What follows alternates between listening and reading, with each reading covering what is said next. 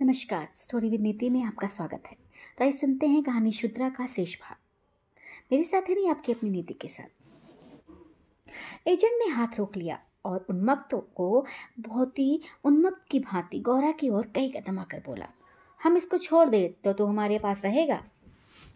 मंगरू के नथने फड़कने लगे, ये पासर नीच अब मेरी पत्नी से इस तरह की बातें कर रहा है? अब तक वह जिस अमूल्य रत्न की रक्षा के लिए यातनी आत्माएँ सह रहा था, वही वस्तु साहब को हाथ में चली जा रही है। यह असहनीय था। उसने चाहा कि लपक कर साहब की करतन पर चढ़ बैठूं। जो कुछ होना है, हो जाए। ये अपमान सहने के बाद जी कर हो कर करूँगा क्या? लेकिन नब्बी ने उसे तुरंत पकड़ लिया और कई आदमियों को बुलाकर उसके हाथ पाँव बाँध दिए। मंगरू भूमि पर छटपटाने लगा। गौरा रोती हुई साहब के पैरों पर गिर पड़ी और बोली, हुजूर, इन्हें छोड़ दे। मुख पर दया करे। एजन तुम हमारे पास रहेगा? गौरा ने खून का घूंट पीकर कहा हाँ रहूँगी। बाहर मगरू बरामदे में पड़ा करा रहा था। उसकी देह में सूजन थी और घाव बहुत सारे थे। घाव में जलन के मारे सारे अंग अकड़ गए थे। हिलने की भी शक्ति ना थी। हवा घाव में सर के सामान चुपती थी। लेकिन ये सारी व्यता वह सह सकता। असहनीय ये था कि साहब गौरा के साथ इसी घर में विहार कर रहे हैं और मैं कुछ नहीं कर सकता। उसे अपनी पीड़ा भूल सी गई थी। कान लगाए, सुन रहा था कि उनकी बातों की भनक कान में पड़ जाए, देखूँ क्या बातें कर रहे हैं। गौरा अवश्य चिल्लाकर भागेगी और साहब उसके पीछे दौड़ेगा। अगर मुझसे उठा जाता तो उस वक्त बच्चा को खोद कर गाड़ ही देता। लेकिन बड़ी देर हो गई, ना तो गौरा चिल्लाई, ना बंगले से निकल कर भागी। वह उस सजे सजाए कमरे में साहब के साथ बैठी सोच रही थी, क्या इसमें तनिक भी दया नहीं है? मगरू का पीला क्रंदन सुन सुनकर उसके हृदय के टुकड़े हुए जाते थे। क्या इसके अपने भाई, बहन नहीं है? माँ नहीं है इसकी? माता यहाँ होती तो इसे इतना अत्याचार ना करने देती। मेरी अम्मा तो लड़कों पर कितना बिगड़ती थी, जब वह किसी के पेड़ पर देले चलाते देखती थी। पेड़ में भी तो प्राण होते हैं। क्या इसकी माता इसे एक आदमी के प्राण लेते देखकर भी इसे मना ना करती? साहब साहब शराब पी रहा था और गौरा गोश्त काटने का छुरा हाथ में लिए खेल रही थी। सहसा गौरा की निगाह एक चित्र की ओर गई, उसमें एक माता बैठी हुई थी। गौरा ने पूछा, साहब, ये किसकी तस्वीर है? साहब ने शराब का गिलास मेज पर रखकर कहा और वह हमारे खुदा की माँ मरियम है। गौरा, बड़ी अच्छी तस्वीर है। क्यों साहब तुम्हारी माँ जीती है ना? साहब, वह मर गया। हम जब यहाँ आया तो वह बीमार हो गया था। हम उसको देख भी नहीं सका। साहब के मुखमंडल पर करुणा की झलक दिखाई दी। गौरा बोली, तब तो उन्हें बड़ा दुख हुआ होगा। तुम्हें अपनी माता का भी प्यार नहीं था? वह रो रो कर मर गई और तुम उसे देखने भी ना गए। तभी तो तुम्हारा दिल इतना कड़ा है।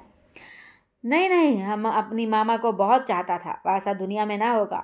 हमारा बाप हमको बहुत छोटा सा छोड़ कर मर गया था। माँ ने कोयले की खान में मंजूरी करके हमको पाला।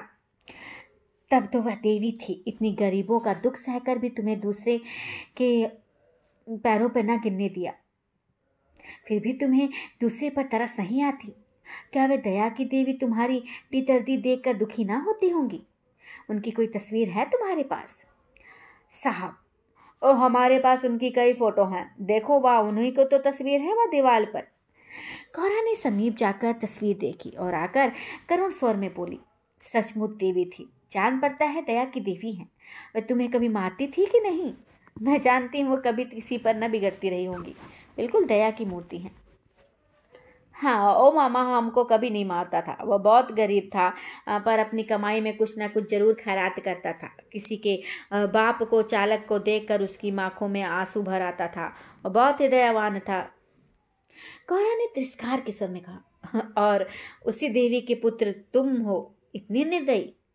क्या वह होती तो तुम्हें किसी को इस हत्यारों की भांति मारने देती?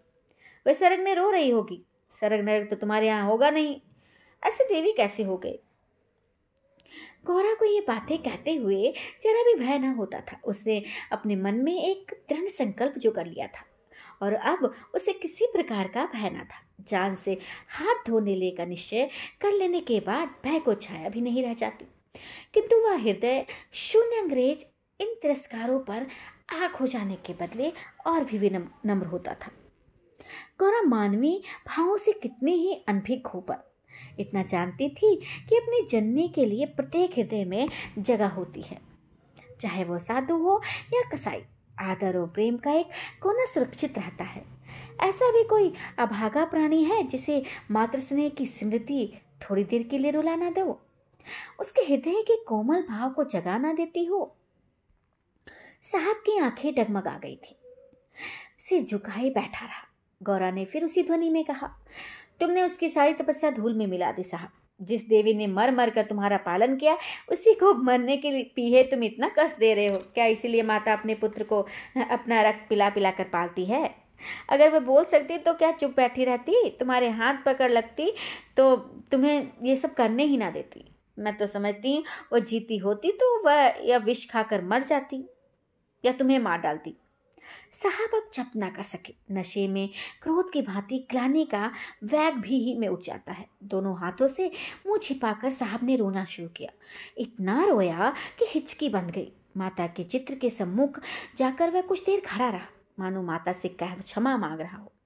तब आकर आर्त कंठ से हमारे मामा को अब कैसे शांति मिलेगा? तुम बतलाएगा हमको। हाय हमारे सबब से उसको में में भी सुख ना मिला। हम कितना अभागा है। गौरा सभी सभी जरा देर में तुम्हारा मन बदल जाएगा और तुम फिर दूसरों ये, दूसरों पर ये अत्याचार करने लोगे साहब, नहीं नहीं, अब हम मामा को कभी दुख नहीं देगा। हम अभी को अस्पताल भेजता है। रात ही को मंगरू अस्पताल पहुँचा दिया गया। एजेंट खुद उसको पहुँचाया। गौरा भी उसके साथ थी। मंगरू को ज्वर हो आया था, बेहोश पड़ा हुआ। मंगरू ने तीन दिन आँखें न खोली और गौरा तीनों दिन उसके पास बैठी रही। एक क्षण के लिए भी वहाँ से न हटी। एजेंट भी कई बार हालचाल पूछने जाता और हर मर्तबा गौरा से क्षमा माँगता। चौथे दिन मंगरू ने आँखें खोली तो देखा गौरा सामने बैठी हुई गौरा आँखें खोलती देखकर पास आ खड़ी हुई बोली अब कैसी है? मंगरू ने कहा, तुम यहाँ कब आई? मैं तुम्हारे साथ ही यहाँ आई थी, तब से यही हूँ। साहब के बंगले में क्या जगह नहीं है? अगर बंगले की चाह होती तो सात समुद्र पार तुम्हारे पास क्यों आती? आकर कौन सा सुख दे दिया? तुम्हें यही करना था तो मुझे क्यों न जाने दिया? गौरा ने झुंझला कर कहा, तुम इस तरह की बातें मुझसे ना करो। ऐसे से मेरी देह में आग लग जाती है।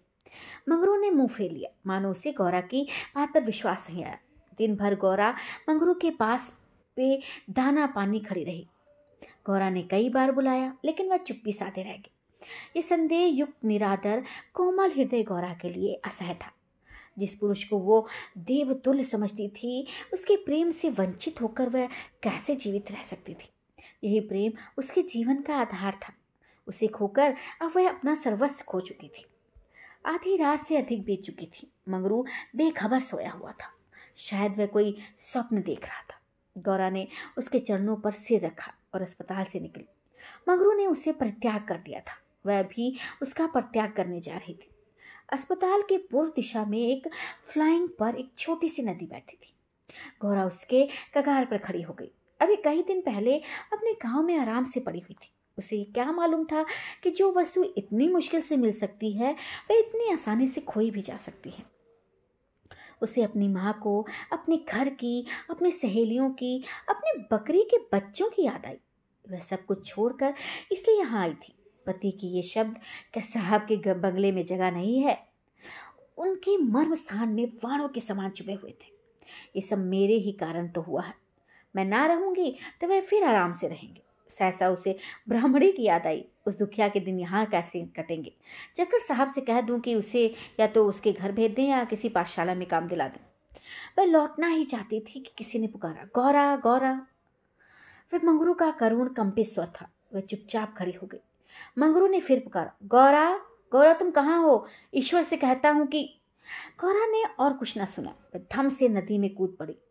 बिना अपने जीवन का अंत किए वह स्वामी की विपत्ति का अंत ना कर सकती थी। धमाके की आवाज़ सुनते ही मंगरू भी नदी में कूदा। वह अच्छा तैराक था, मगर कई बार गोते मारने पर भी कोहरा का कहीं पता न चला। प्रातःकाल दोनों लाशें साथ साथ नदी में तैर रही थी। जीवन यात्रा में उन्हें यह शीर्षक कभी न मिला था। स्वर्ग यात्रा में दोनों साथ साथ जा रहे थे। समाप्त।